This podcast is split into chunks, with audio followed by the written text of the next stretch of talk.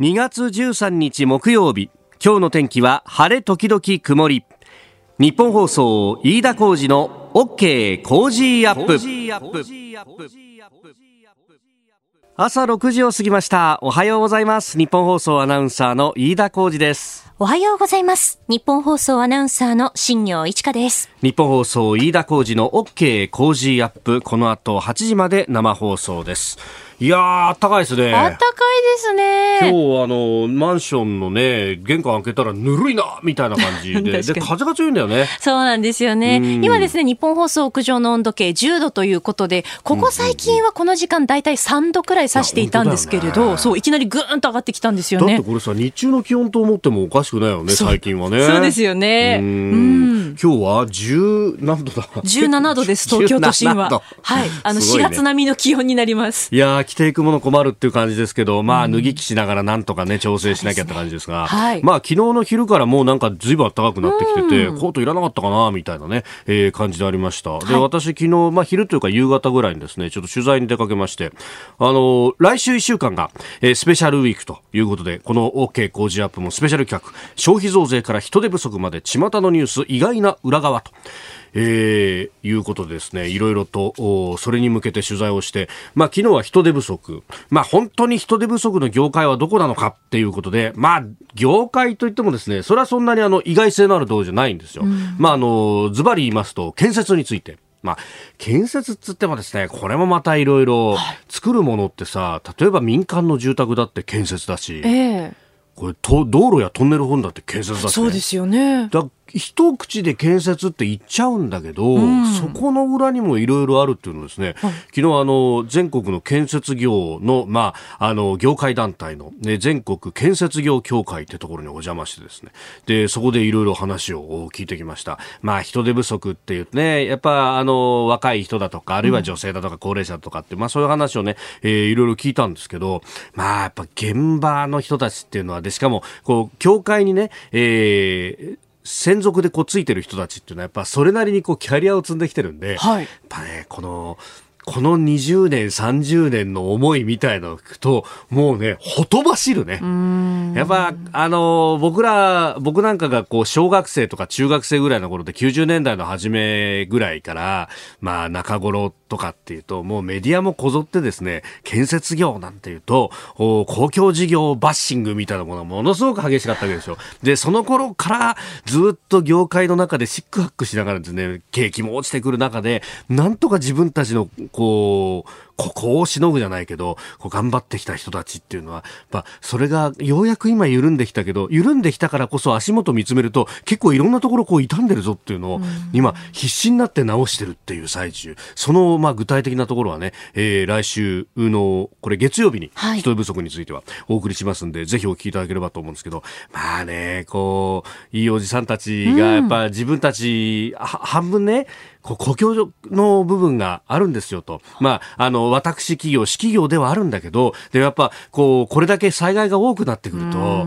ね、それこそ、この間台風15号とか19号でもさ、もう地元の建設業の人たちが、もう、ユンボ持ってきて、それでこう、土をかき出してくれてね、で、えー、ようやく堤防が治っていく姿とかっていうのをこう、目の当たりにすると、はい、もう半分以上は公のものっていう仕事だったんだなってことに改めて気づかされるんだけど、そうするとさ、まあそこででこう、ユンボ動かしてる人が、もう結構これのおじいちゃんだったりとかすると、ねえ、この、ここまで頑張ってるんだなっていうのをこう、思うんですが、はい、まあ、その辺っていうのも大変だったんだなっていうのをね、うんうん、えー、話聞くとすごくこう身につまされる部分というか、まあ、反省も含めて、えー、ありました。ええー、来週はそんな感じで、もう、あの現場いろんなところに私も取材に行ってですね、で、えー、時間込めて、えー、いろいろ報告していきますんで、ぜひお聞きいただければと思います。えー、ちなみに来週は、えー、この人手不足の業界以外にも消費増税の本当の声とか、あるいは日本人がいない外国の方だらけのエリアに潜入と、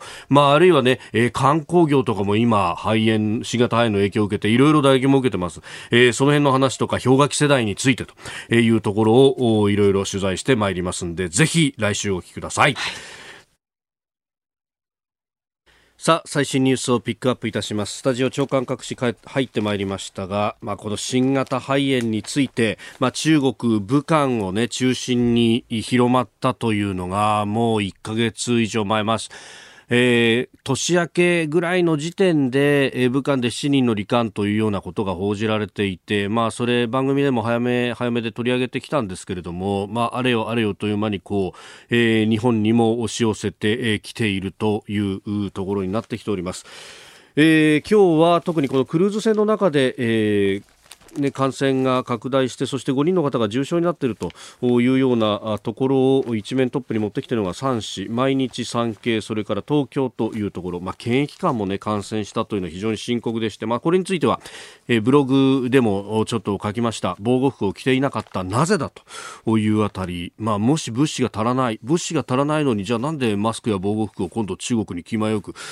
寄付なんかできるんだというあたりも含めて、え、書いております、えー、ご興味あればえー、ご覧いただければと思います、えー、それからその中国からの来日拒否拡大というのが朝日新聞の一面トップ、まあ、外務省はスポット情報というのを出して、えー、一時帰国の支給検討それから渡航も、えー、再検討支給再検討すべきだということを出しています。まああの全般の安全情報を出すのはなかなかその相手国との忖度みたいなものもあるかもしれませんがスポット情報で出してきているというのが、まあ、ある意味その外務省の意図を組むと本来的にはまあ、えー、渡航禁止に近いものにしたいと、アメリカがやっているようなものと同じことをやりたいけれども、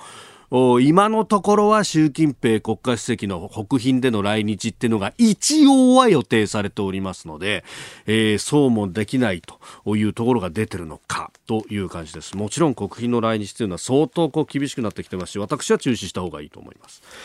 えー、そして、まあ、足りなくなっているマスクについて増産輸入支援というのが読売新聞の一面トップです、まあ、これもお危機の課題としてやらなきゃならないことと、えー、思っておりますが、まあ、あの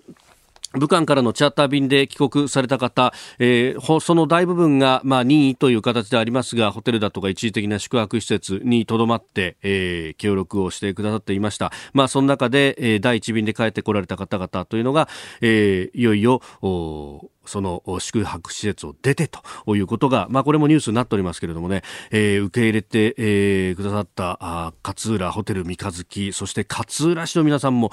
よくぞ支えてくださったというね、えー、ことで、あの番組にもたくさんメールもいただきましたし、勝浦お住まいの方からも、いや、あの、そうは言っても観光で、えー、こう、持っているところのある勝浦朝市であるとかね、あるいはあのこう、段々のところにこうひな人形をわーっとこう飾ってってもうこれからシーズンですよ。ね、えー、そういうところ心配だし今お客さん少なくなってきてるんだというこう悲鳴のようなメールもいただきました。ね、えー、この恩に報いる、今度は磯の香りを嗅ぎに来てくださいねっていうふうに、えー、皆さんを送り出したっていうのを、またこれも泣かせる人じゃないですか。これをこう支えていくには、やっぱこれだけね、今今日は暖かいですけれども、まだまだ寒い日が続く関東で、一番温暖なのはこの房総半島、南房総勝浦。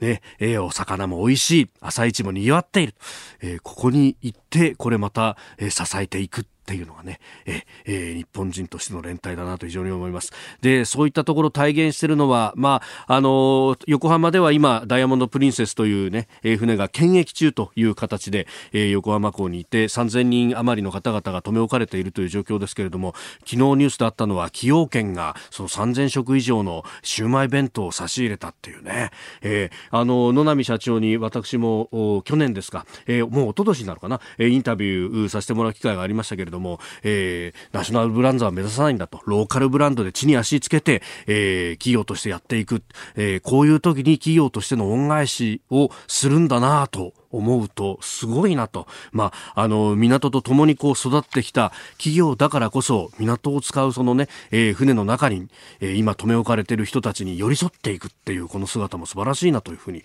えー、思いました。えー、それから、まあ、中国の話っていうのはいろいろこう出てきておりますけれどもこういうこうウイルスで、え、大変だという中でも、まあ、懲りないなというのが、え、台湾や尖閣諸島の周りに、え、飛行機を飛ばしてきたりとか、あるいは尖閣の我我が国の、え、日本の主権を犯すような形で、えー、公船、公の船を出してきたりとかしてますけれども、え、それに対してです、アメリカは、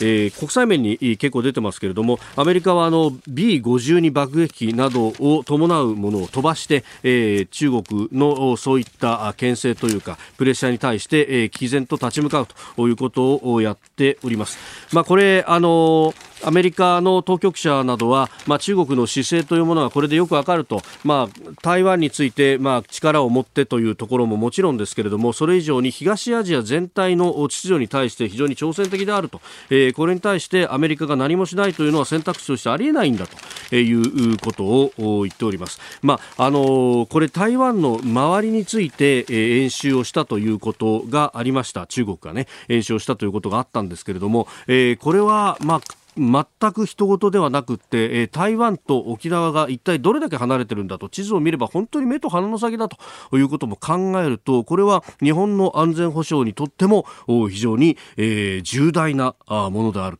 というふうに考えると、まあ、これに対して、え、なかなか今そのね、え、国賓での云々とかで忖度もあるかもしれませんけれども全く黙ったままで日本政府もいいのかというところも問題提起はしておきたいと思います。あなたの声を届けますリスナーズオピニオンニュースについてのご意見をお待ちしております。え今朝のコメンテーターは明治大学准教授で経済学者飯田康之さんですえ。取り上げるニュース、まずは新型肺炎について、それからアメリカ大統領選、え企業決算10月から12月期の決算が出てきました。えそしてキャッシュレス決済について登録店舗が100万店を超えたということです。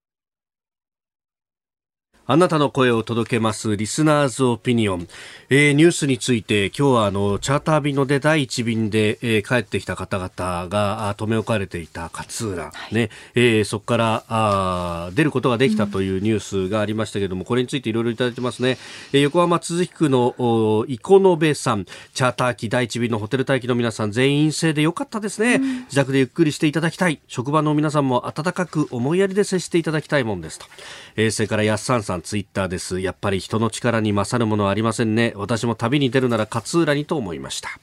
えー、それからこちらは、あ安幸さん、えー、かな？72歳、町田市の方ですね。ようやく勝浦の宿泊から解放されましたね。一人も感染者がいなくてよかった、よかったですと、いただきました。そう、まあこれからの季節ね、えー、朝市、それからひな祭りとね、えー、いろいろありますから。はい。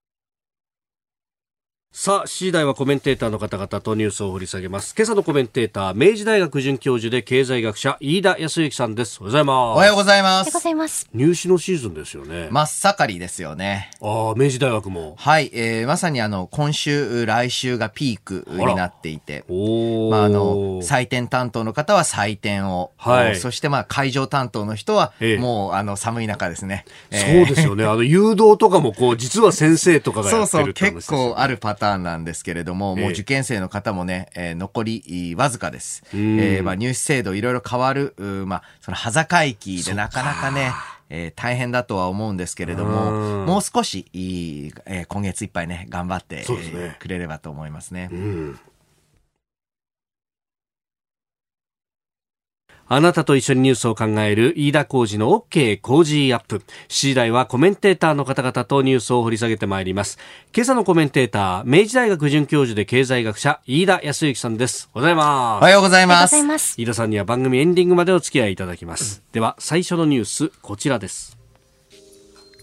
外務省新型肺炎で中国全土の日本人に一時帰国の支給検討を呼びかけ外務省は昨日中国武漢での新型コロナウイルスの感染拡大を受け中国全土にいる日本人や渡航予定者に対し日本への早期の一時帰国や中国への渡航延期を至急ご検討くださいとホームページで呼びかけました。まあ、これスポット情報という形で、えー、まあただ今回10回目となるものが出されたわけですが、これ異例だというようなことが言われております。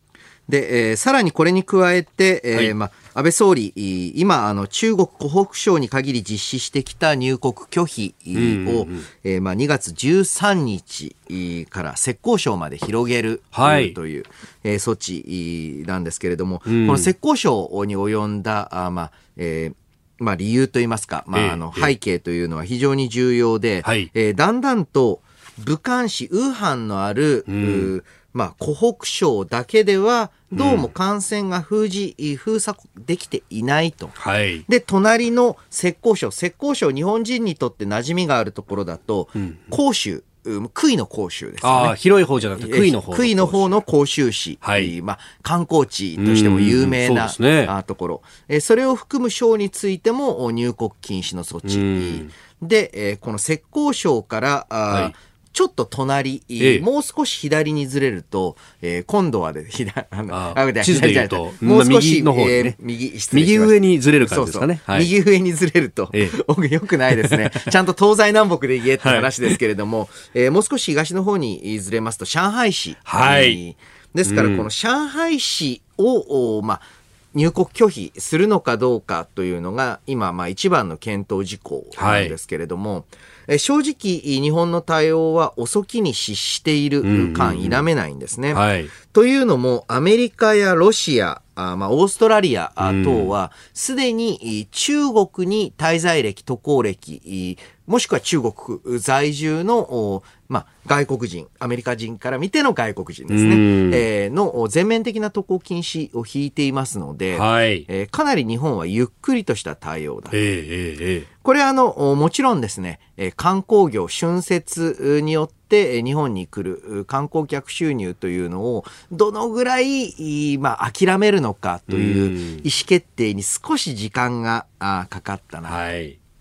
で、えーまあ、実際のところですね、この新型コロナウイルス、死亡率等もそんなに高くありません。ん。えーなので、えーまあ、なんでこんなに大騒ぎしてるんだという向きもあるんですが、はいえー例えばインフルエンザの方がよっぽど死亡者多いじゃないか。うんうんうん。ただ怖いのはですね、はいインフルエンザは気温が上がって湿気が出てくると、確実に流行が収束するってはい。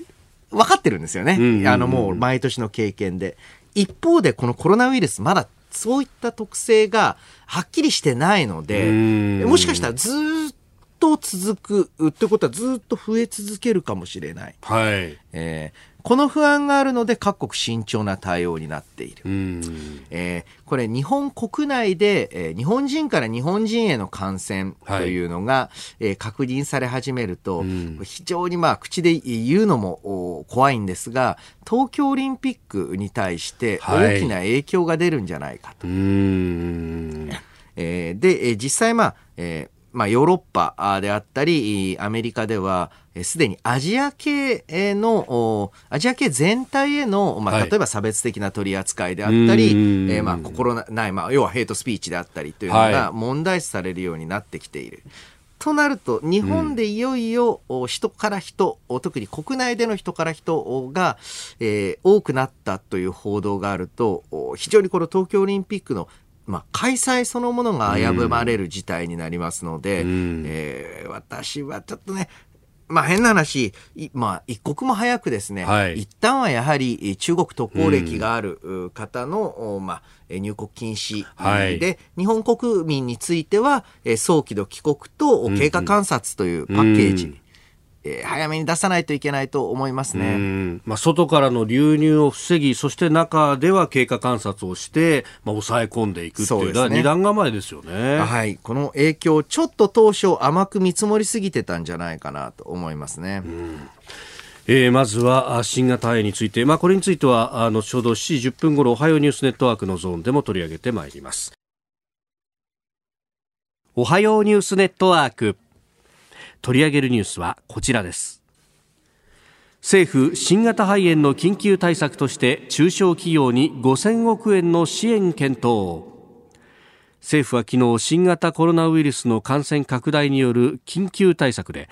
中小企業に向けて5000億円規模の資金繰り対策を検討していることが明らかになりました。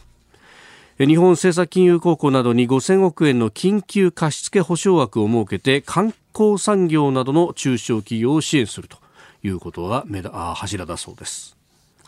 はい。えーやはりですね、このコロナウイルス、新型コロナウイルスの影響、経済界にとって非常に大きいんですが、はいこの第1弾とも言える、うまあ、金融上のサポート、おまあ、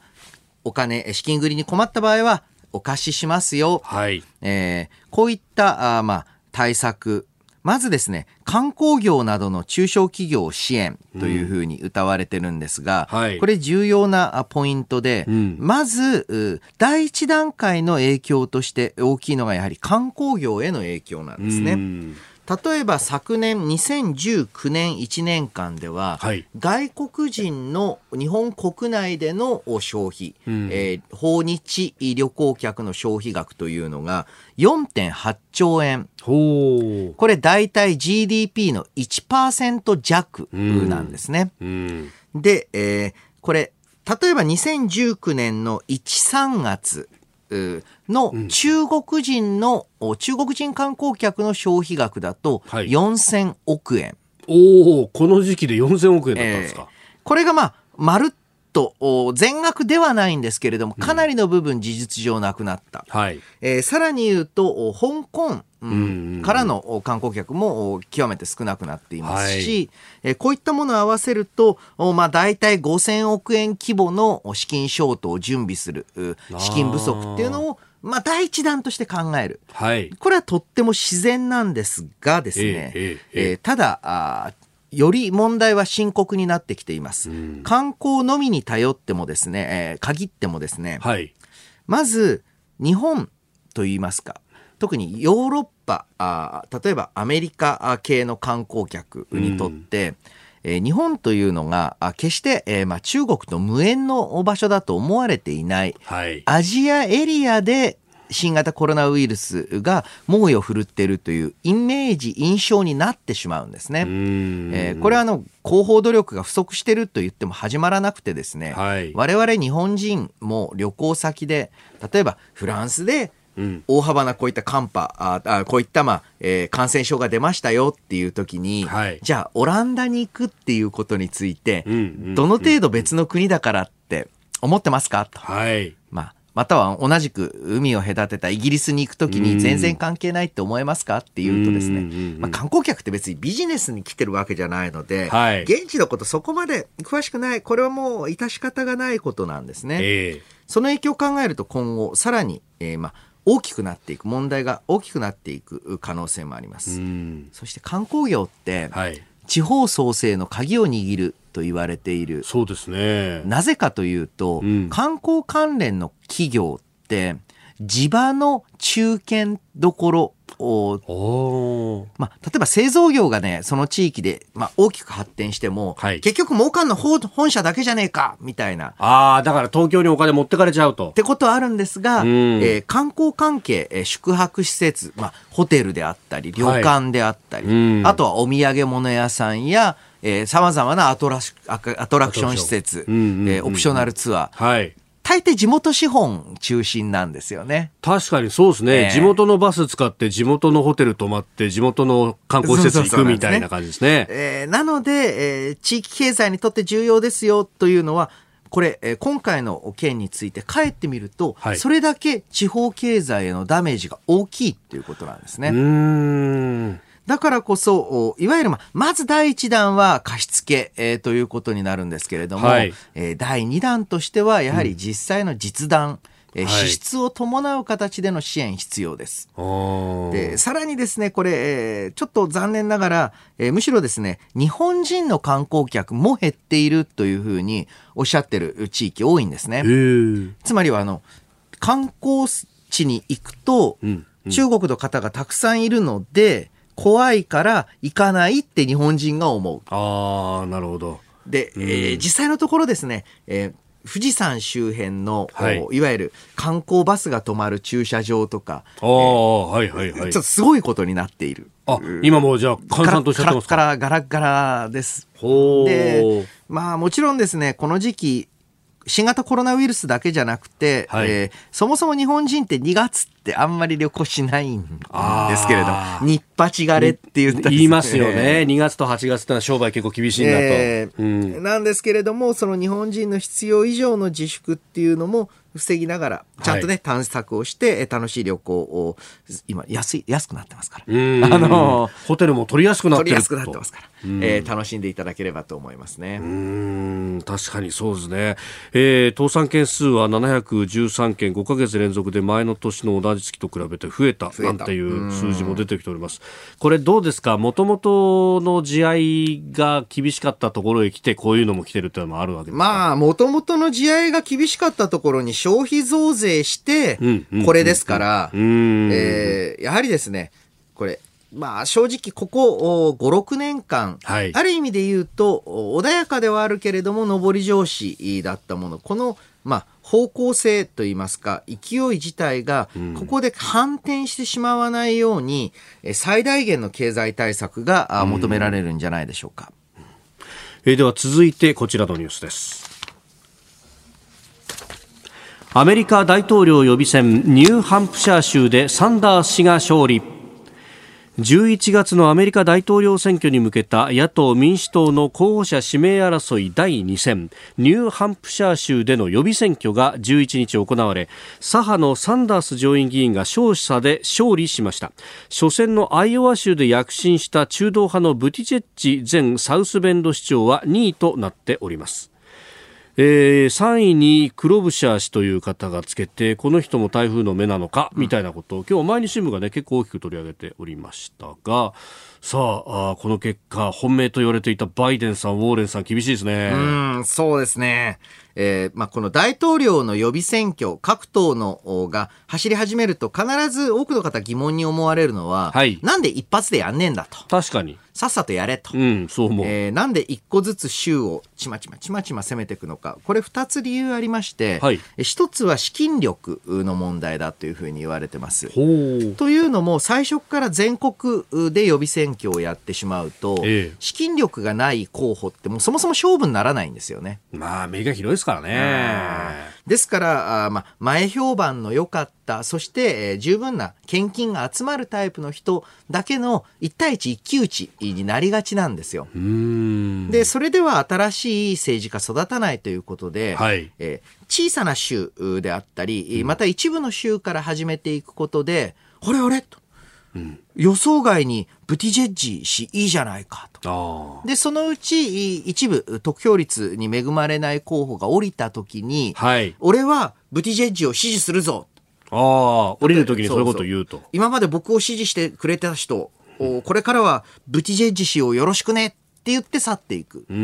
いうことで、弱小候補にも勝つ目がある選挙にしているというのが一つ。そうすると票だけじゃなくてお金の部分もその集まってくる。もともとの弱小候補に集まると。で、もう一つがですね、長々予備選挙をやること自体が、はい、この本番の大統領選挙への広報活動になると。なるほど、なるほど。だってこんなに報道されてるわけじゃないですか。これがずっと続くわけですからね。そうなんです。ね、すり込まれていくと。えーこれ日本に関して言うと、うん、2012年の自民党総裁選。あまあ自民党総裁選はあの一発勝負ですけれども、ええ、意外と引っ張ったじゃないですか。で全国になんか遊説で回りましたね候補者たちが。あれって本当に遊説で票を集めるのもまあ大切なんですけれども、はい、それ以上にそれ自体が次の衆議院選挙のえー、CM 活動といいますか、えー、選挙活動になってるんですよね。なるほど。これだけ、えーまあ、特に今回ですと、共和党側は、まあ、トランプ大統領なわけですよ。まあまあ。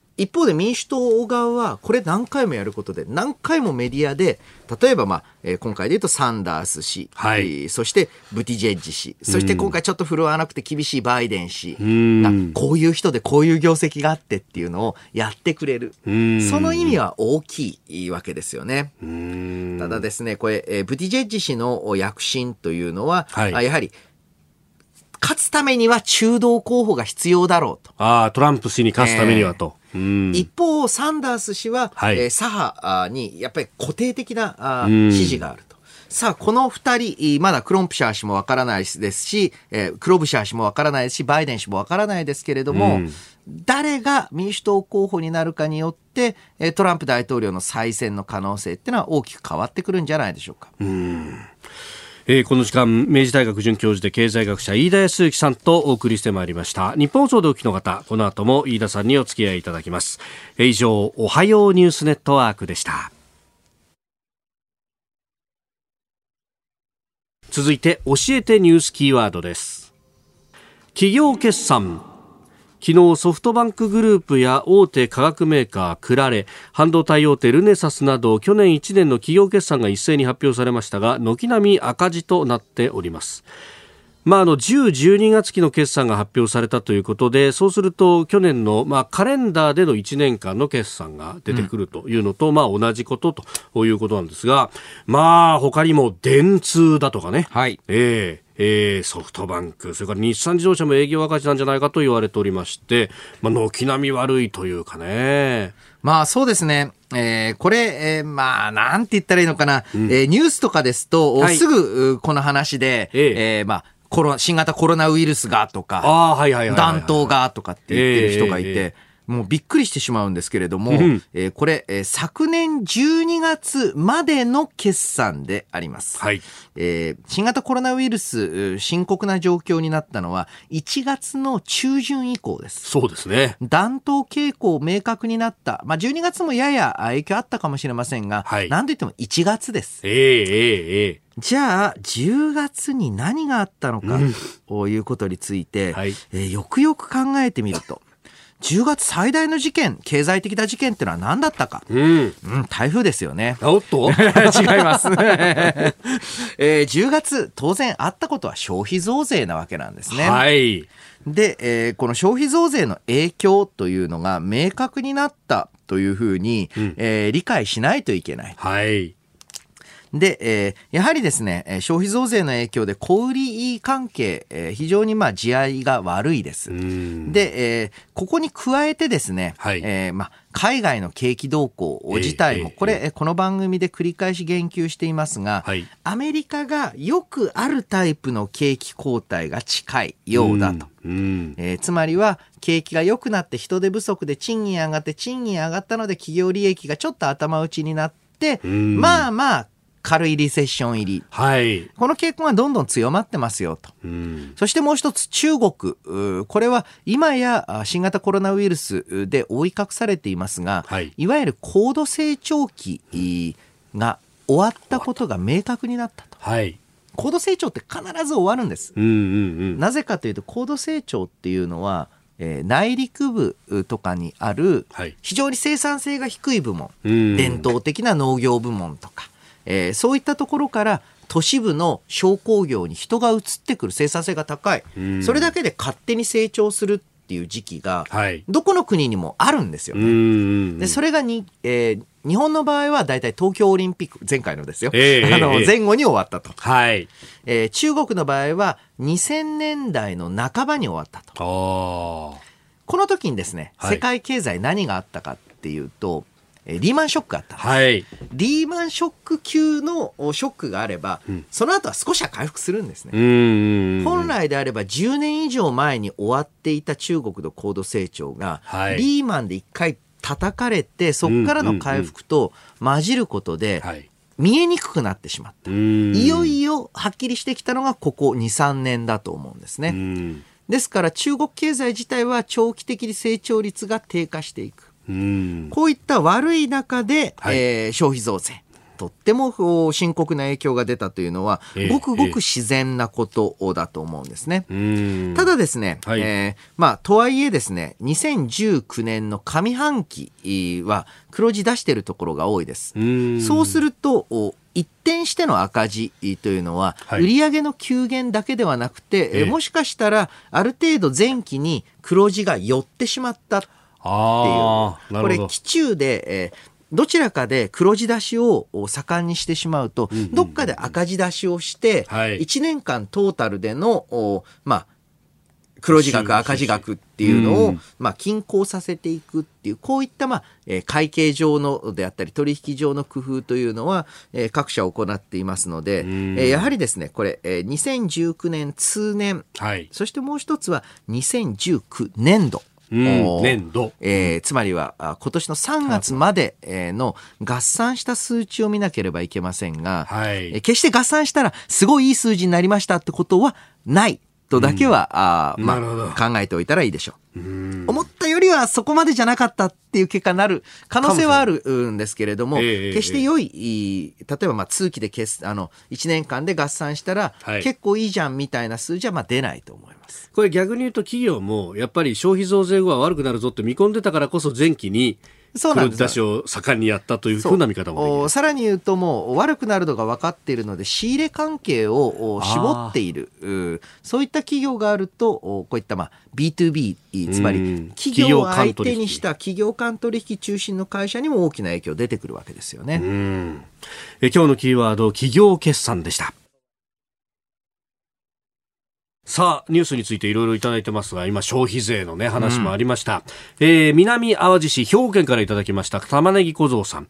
えー IMF 国際通貨基金の、えーゲオルギエワ専務理事が日本の消費税の増税に言及してますが、はいこうした提言って、えー日本から財務省のお役人が IMF 行ってレクチャーしたのをそのままなぞってるんですかね。まあ、この人の経歴を見ると、財政緊縮、金融収縮を施行してた頃の EU で養殖に疲れてたから、まあ、財務省のお考え方とマッチするのかなとも思ったんですが、と。あの、一点、えー IMF へ行ってレクチャーしてるんではなくて、えーそもそも IMF の日本関連の部署にはい。出向させてますんで、出もっと悪いですよね。もっと悪い。というか、もっとあの直接的ですよね。えで、えーまあ、IMF の提言というのは、IMF のお中でも、おまあ、意見もだいぶ分かれてきていて、ええーま緊縮がもうちょっと行き過ぎであると、ん。もうちょっと拡張的な財政支出が必要であるって意見、IMF の中でさえ強くなっていますので、ん。まあ IMF が消費税について何とか言ってきても、はい。ああ、そうですかって、あの、うん。まあ聞いておけばいいんじゃないですかね。2030年には15%になんていうのがね、そう。あの出てましたが。ちょっとね、日本人は国際機関っていうのが、はい。公正中立だと思いすぎです。ああ、うん、うんうん。あの、あとは国連の機関だから正しいとか、そういうのやめましょうと。うん、正直、国際機関っていうのは、金と人を出した国のん意向に沿った発言をするんですよ。うん今朝のコメンテーターは明治大学准教授で経済学者飯田康之さんです。引き続きよろしくお願いします。よろしくお願いします。続いてここだけニューススクープアップです。この時間最後のニュースをスクープアップ。キャッシュレス決済のポイント還元登録店舗100万店超えに。経済産業省は昨日消費税増税に伴うキャッシュレス決済のポイント還元制度への登録が11日の時点で101万3839点になったと発表しました。去年10月の制度開始から4ヶ月余りで全国の中小店舗およそ200万店の半分を達成したことになります、えー、これは経産省にとっては念願叶うみたいなもんなんですか、はい。そうですね、えーただですね、このキャッシュレス決済のメリットってどこにあるのか、はいえーと言いますと、レジに人を貼り付ける。その手間が省ける。はいつまりは、えーレジでえーお金を勘定する時間が短くなるので、一人の店員さんがさばける人数が多くなる。はいこれがメリットなんですね。ん決してですね、キャッシュレスになったからお客さんそのものが増えるっていうのは、なかなか正直考えづらいところがあります。うん。で、えーその状況ですから、はい。例えば、あ業態で言うと、コンビニエンスストア、スーパーマーケット等の、いわゆるレジに行列ができるタイプのお店。ここではキャッシュレスのメリットって極めて大きいので、導入スムーズなんですね。ええええ一方で飲食店、うんどうでしょう？うん。例えば、えーそれほど大きくない、いまあ、中規模都市の、まあ、お寿司屋さんかな、はい。じゃあお寿司屋さんにしましょう。ん。で、1日何回レジ開けますかと。ああ確かにね。それが、あ現金でやると、うん。1分かかるものが、えー10秒になりますよ。うん、うん、1分でいいよってことになりませんか、まあランチで10組 夜で23組ってとこだからさって思うとね。ですよ。ですから、ある意味で言うと、キャッシュレス100万点超えっていうのは、ええ。比較的、その、レジとか会計の手間を省くことにメリットを感じるお店はちゃんと入れたと。うんうんうん。で、えーただですね、これから、あーさらにこのおキャッシュレス化のメリットというのを生かすためには、はい。もっとユーザー側がキャッシュレスを使うようになる。つまりは、えー例えば、まあ、なんとかペイであるとか、はいまあ、クレジットカードもその一つです。こういうのを使うようになるとですね、えさらに、レジで現金を扱う割合っていうのがどんどん減っていくと、んもっともっと店員さんをレジに貼り付けなくて済むようになっていくんですね。うんこれが一番のメリット。うんで、えー一方でそうなってくると、そもそも現金を、あれ？持ち歩いてないよっていう人が増えてくると、引っ張られる形で、はいえーその、レジが、まあ一つ、うネックになってると言いますか、手間かかってるわけじゃない業態にも、だんだんと、あ、当然、えークレジットカード決済できますよ、えーキャッシュレス決済できますよって広がっていくことになる。で、えーそのまあ、一つの大きなきっかけ、えーこのわけわからんポイント還元制度っていうのが、はいえーまあ一つのきっかけになったのはあ確かだと思うんですけれども、うんえーこれ、えー6月、えーはい来年、あ、来年じゃ今年の、今年のえー6月で、えーいわゆるポイント還元制度が終わってしまいます。期限が来ちゃうんですよね。期限が来てしまう。うんでは、7月以降、おどうなっていくのか。はい。で、えーやはりですね、キャッシュレス化のメリットを感じた企業、またはあ店舗さんは、うんあ使い続けることになりますが、はい。これでやっぱりやめたっていうところがあ出てしまうとですね、うん。えーやはりみんな、なぜそのおキャッシュレス決済、クレジットカードとか、ああの、まあ、デビットカードであったり、えーなんとかペイってのを使うかっていうと、うんどこ行っても使えるから使う。うんみんな使うから導入する。はい。どこでも導入されてるからみんな使うっていう、こういうネットワーク型のシステムの、おーって、ポジティブフィードバックっていうんですけれどもみんなが使うようになるからみんなが使うようになるのでみんな使うようになる。うん。うん。好誰循環みたいなそう。。誰かが使わないので別に使う必要がなく使うメリットが薄れるのでみんな使わなくなっていくのでメリットも薄れていく。あみたいに。逆のスパイラルにそうなんです。非常にスパイラルう形式が強いので、んえーやはりですね、えー今年の半ば以降、はい。どういった形になっていくのか分かりませんが、えーキャッシュレス化、実際ですね、人手不足が深刻化する中で、えーさらに言うと日本だけに限らず先進国においては、あの、こういった、正直はレジが革新的に売り上げを伸ばすとか生産性を高めるっていうことは、まああんまりないわけですよね。うんうんうんえーですからそういったまあ付随業務、つまり本当のそのサービスの中心ではないタイプの業務をはい。縮める工夫っていうのは、これ以外にもいろいろな形で進めていく必要あるんじゃないかなと思います。まあこうやって現金中心だとじゃあ現金を今度レジ締めでいちいち集計をして、でそれをじゃああの余った分の一万円札とかいっぱいあると困るからって言って夜間金庫に放り込んでそれでまたあの両替しに行ってとか、このこの現金に関わる手間っていうのが、まあ、直接的な換算だけでも1兆円ぐらいコストがかかってるみたいなね話も言われますもんね。そう。だこれをどうやって、あの、示していくのか、また減らしていくのかっていうのは重要な、まあ、工夫になっていくんじゃないですかね。これ一方であの流通関係の人に取材をしたらこれポイント還元とかも含めて、そのあのクレジットカード決済なんか特にそうなんですけど機械入れるのに手数料とかいるじゃないですか、はいはい。今それをこうポイント還元期間中はゼロにしてるところがあると、これも切れちゃったら結構コストというか、あらり持ってかれたら困るんだよねっていう人がいるらしいんですまあそうですよね。あの、であればですね、えー今財政出動が必要だというふうに言われている。はいで、財政出動のコツうというのは、えー生産能力、作る力に余裕があるものに対して支出をした方が効きがいいですね。はい。ではどうするかというと、こう日本国内でのクレジット、キャッシュレス決済向けの、えー端末。うん。こうやってまあ、ロットもそれほど大きくならなかったり、規格自体の問題もあって、はい非常に日本国内での生産に向いてるんですね。ああ。えーですからもう、これ、中小とか大企業とかそんなんもう無視してうん、大量に作って配っちゃえばどうですかと。ああ、なるほど、ええその分政府が金出すと。そうです、そうです。えんーそういった工夫も必要でしょうし、で、別にあの、何もですね、私、キャッシュレスが全て正しいとか、現金はいなくなれとは思わないんですけれども、ええ。ー実際のところ、その現金の取り扱いから、新しい価値が生まれたりしないですよっていう。うん。うん。で、あと、こうするとやはり高齢の方がっていう議論っていうのが、はい。まあ、得てして出てくるんですけれども、うん、中国での動向を見たり、はい、またはあの、うちの母、まあ、70代後半ですけれども、えー、周り見てても、ええ、スイカとか使い始めって慣れちゃうとですね、慣れるのは慣れちゃうんですよね。ええええええ。あの、これはあの、高齢の方がっていう議論を聞いて、私の、まあ、大学の研究室にいる中国からの、うん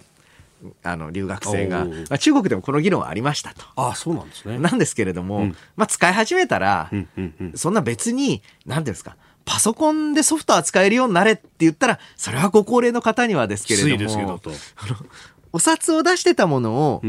ピッてやるようになれっていうのに、そんなにご高、それができないご高齢の方って、うん。どういう状況ですかなるほどね。ええ確かにちょっと説得力ありますうねん。で、まあ、現金が全く使えなくなるわけじゃないわけですよね。現金ももちろん使える人。えええー今日のスクープアップ、キャッシュレス決済のお話、中心に掘り下げていただきました。